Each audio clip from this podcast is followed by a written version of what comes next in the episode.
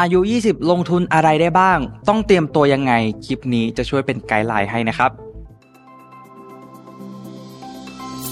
Mission Invest Your Money Your Future เตรียมรับปรับแผน เรื่องการเงินการลงทุนเพื่อวันนี้และอนาคต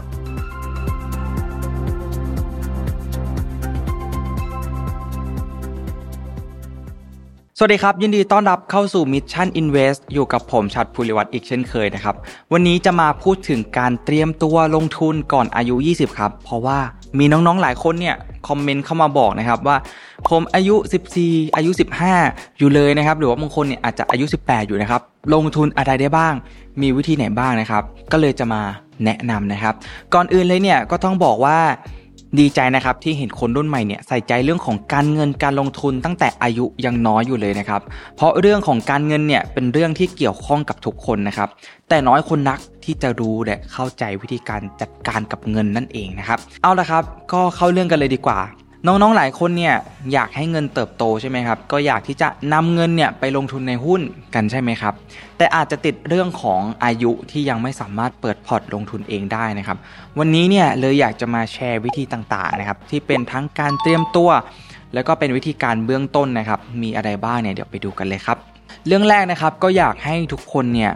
ได้เข้าใจความแตกต่างระหว่างการออมกับการลงทุนก่อนนะครับ ซึ่งแน่นอนว่าหลายคนเนี่ยอาจจะ เข้าใจแล้วนะครับ แต่ก็มีหลายคนที่อาจจะยังไม่เข้าใจนะครับ เรื่องนี้เนี่ยเป็นสิ่งแรกที่น้องๆทุกคนเนี่ยควรเข้าใจนะครับ ก็คือการออมหรือว่าเก็บเงินไว้เฉยๆเนี่ยไม่ได้ทำให้เงิน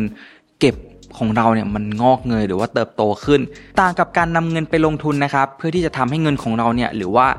ทรัพย์สินของเราเนี่ยเติบโตงอกเงยเพิ่มขึ้นนั่นเองนะครับ ผลตอบแทนของการลงทุนเนี่ยย่อมสูงกว่าการเก็บเงินนะครับ แต่ในขณะเดียวกันเนี่ยการลงทุนเนี่ยก็มีความเสี่ยงที่สูงกว่าการออมเงินนะครับ แล้วทำไมถึงเป็นเช่นนั้นนะครับ สมมุติว่าเราฝากเงินในธนาคารนะครับ ไว้เฉยๆนะครับ100 บาท 1 ปีถัดมาเนี่ยมูลค่าที่แท้จริงของมันเนี่ยอาจจะเหลือ 97 บาทนะครับ เพราะว่ามีเรื่องของเงินเฟอ้อที่เข้ามาเกี่ยวข้องนั่นเองทำให้มูลค่าของเงินเนี่ยมันลดลงนั่นเองครับ แต่ถ้าเราเนี่ยนำเงิน 100 บาทนะครับไปลงทุนในหุ้นนะครับ1ปีถัดมาเนี่ยมูลค่ารวมเนี่ยอาจจะกลายเป็น 105 บาทก็เป็นไปได้นะครับ ทั้งนี้ทั้งนั้นเนี่ยก็ขึ้นอยู่กับผลตอบแทนของการลงทุนที่เราเลือกลงทุนด้วยนะครับ แต่มันก็มีโอกาสขาดทุนเช่นกันนะครับ ยิ่งความคาดหวังผลตอบแทนที่สูงนะครับ ความเสี่ยงเนี่ยก็สูงตามไปด้วยเช่นกันนั่นเองครับ เรื่องที่ 2 เลยก็คือย้ายที่เก็บเงินครับ เบื้องต้นเนี่ยถ้าเรายังไม่สามารถที่จะเปิดพอร์ตลงทุนได้นะครับ แต่ฝากเงินในธนาคารเนี่ยก็ได้ผลตอบแทนที่ต่ำใช่ไหมครับ ก็มีวิธีเพิ่มผลตอบแทนง่ายๆนะครับ โดยการย้ายเงินนะครับจากบัญชีออมทรัพย์ธรรมดาเนี่ยย้ายไปเป็นบัญชีออมทรัพย์ดิจิตอลนะครับ ในปัจจุบันเนี่ยแทบจะทุกธนาคารนะครับก็มีบัญชีออมทรัพย์ดิจิตอลกันหมดแล้วนะครับ วิธีเปิดเนี่ยก็แสนง่ายดายนะครับ โดยการ เข้าไปในแอป mobile banking นะครับก็สามารถเปิดได้เลยนะครับ 5 นาทีก็เปิดได้แล้วนะครับ ผลตอบแทนเนี่ยบางที่เนี่ยก็ให้สูงถึง 3%นะครับ แต่ว่าเฉลี่ยแล้วเนี่ยก็อยู่ที่ประมาณ 1.5 หรือ 2%นะครับ ก็อยู่ที่ประมาณนี้ แต่ก็ถือว่ายังมากกว่าการฝากแบบปกติที่มีสมุดอยู่ดีนั่นเองนะครับ ต่อมาครับฝากในสลากออมทรัพย์นะครับ วิธีนี้เนี่ยก็ยอดนิยมนะครับ เพราะว่านอกจากจะฝากเงินไว้แล้วเนี่ยยังได้ลุ้นรางวัลแบบ สลากกินแบ่งรัฐบาลอีกด้วยนะครับ อายุ 7 ปีขึ้นไปเนี่ยก็สามารถซื้อสลากเป็นชื่อผู้ฝากได้แล้วนะครับ และอีกวิธีนะครับก็คือการย้ายเงินเนี่ยไปออมในประกันออมทรัพย์ครับ ถ้าน้องๆบางคนเนี่ยมีเงินเก็บสะสมได้ทุกปี เป็นจำนวนเงินที่ใกล้เคียงกันในทุกๆปีนะครับ แล้วเกิดว่าอยากเก็บเงินแบบจริงจังนะครับ อาจจะคุยกับผู้ปกครองเพิ่มเติมครับว่าอยากเก็บเงินจริงจังนะ ก็ให้ผู้ปกครองเนี่ยช่วยทำประกันออมทรัพย์ ในชื่อผู้ปกครองไว้นะครับ และตัวเราเองเนี่ยก็เก็บเงินออมให้ผู้ปกครองจ่ายเบี้ยประกันนะครับ ผู้ปกครองเองเนี่ยก็อาจจะช่วยสมทบเงินเพิ่มเติม ก็จะยิ่งเป็นกำลังใจให้น้องๆเพิ่มได้อีกด้วยนะครับ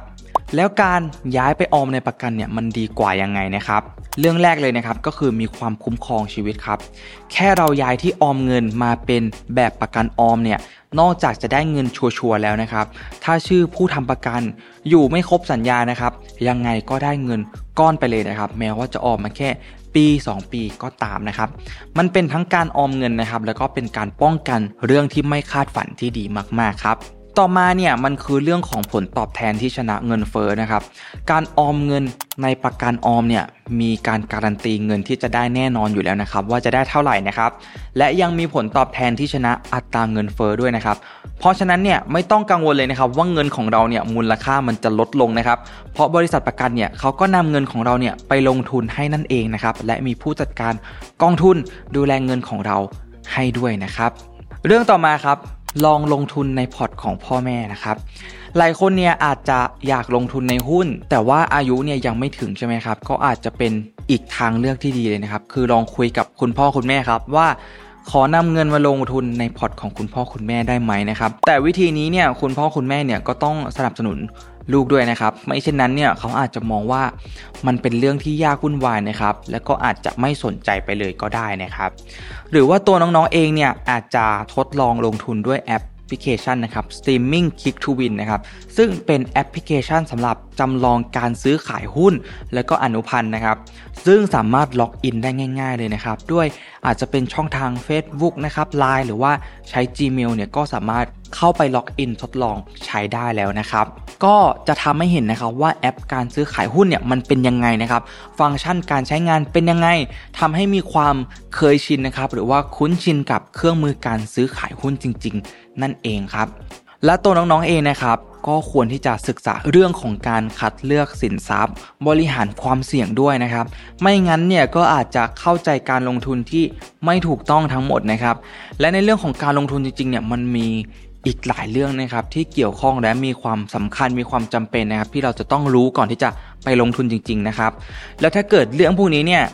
เกิดว่าน้องๆเนี่ย เกิดความชื่นชอบด้วยตัวเองนะครับ แล้วอยากศึกษาเพิ่มเติมเองนะครับ ก็จะเป็นสิ่งที่ดีมากๆ เพราะว่าอะไรที่มันเกิดจากความสนใจด้วยตัวของเราเองเนี่ย เรามักจะค้นคว้าแล้วก็เข้าใจมันได้อย่างลึกซึ้งนั่นเองนะครับ เรื่องต่อมาครับหมั่นเล่นบอร์ดเกมครับ การเล่นบอร์ดเกมการเงินหรือว่าการลงทุนเนี่ยจะช่วยเสริมสร้างทักษะนะครับ กระบวนการคิดอย่างเป็นระบบมากขึ้นนะครับ ยิ่งถ้าเป็นบอร์ดเกมที่จำลองการลงทุนในชีวิตจริงมาแล้วนะครับ ก็ถ้าได้ลองเล่นหลาย ๆ ครั้งเนี่ยตัวเราเองเนี่ยอาจจะเข้าใจนะครับว่าเหตุใดเนี่ยต้องลงทุนแบบนี้ สภาวะเศรษฐกิจแบบนี้ทำไมต้องลงทุนแบบนี้นะครับทำไมแบบนั้นถึงไม่ดีอ่ามันก็จะมีประโยชน์มาก ๆ นะครับ บางคนเนี่ยยังไม่กล้าไปลงทุนจริงนะครับ ก็มาทดลองเล่นในบอร์ดเกมก่อนก็ได้เช่นกันนะครับ และสิ่งสำคัญนะครับที่ได้จากการเล่นบอร์ดเกมก็คือ จะได้มีการ discussion กันนะครับ ได้คุยกับเพื่อนร่วมวงที่เล่นบอร์ดเกมกันนะครับ ว่าเอ๊ะทำไมคนนั้นถึงชนะตานี้ทำไมเราถึงแพ้ทำไมเขาถึงเลือกลงทุนแบบนั้นแบบนี้นะครับ ก็จะได้ประสบการณ์แล้วก็มุมมองใหม่ ๆ เพิ่มเติมด้วยนั่นเองนะครับ ต่อมาครับ เปิดข่าวลงทุนฟังบ่อยๆนะครับสำหรับคนที่เพิ่งเริ่มสนใจการลงทุนในช่วงแรกๆเนี่ยถ้าได้เปิดฟังข่าวลงทุนแล้วนะครับ ก็อาจจะมีคำศัพท์นะครับที่เราเนี่ยไม่คุ้นหูนะครับหรือว่าฟังแล้วเนี่ยอาจจะดูงงอยู่บ้างนะครับ แต่ถ้าเราได้ฟังบ่อยๆนะครับเราจะเริ่มซึมซับข้อมูลต่างๆ ไปโดยไม่รู้ตัว และเราเนี่ยจะเริ่มเข้าใจการลงทุนมากขึ้นเองนะครับ และพอเราซึมซับการลงทุนมากขึ้นแล้วเนี่ย เข้าใจคำศัพท์มากขึ้น เวลาที่เราไปศึกษาค้นคว้าเพิ่มเติมเองเนี่ย เราก็จะเข้าใจการลงทุนได้ง่าย และรวดเร็วขึ้นนั่นเองครับ เป็นยังไงกันบ้างครับ กับเนื้อหาในวันนี้นะครับ ถ้าเป็นประโยชน์เนี่ยก็คอมเมนต์บอกหน่อยนะครับ คลิปหน้าเนี่ยจะได้ทำคลิปยาวๆออกมา ให้ทุกคนได้ดูอีกนะครับ และถ้าชอบคลิปนี้เนี่ยก่อนจากกันไปก็กดไลค์กดแชร์นะครับ กดติดตามให้ด้วยนะครับ แล้วเจอกันใหม่ในคลิปหน้านะครับสำหรับวันนี้ สวัสดีครับ Mission Invest Your Money Your Future เตรียมรับปรับแผน เรื่องการเงินการลงทุนเพื่อวันนี้และอนาคต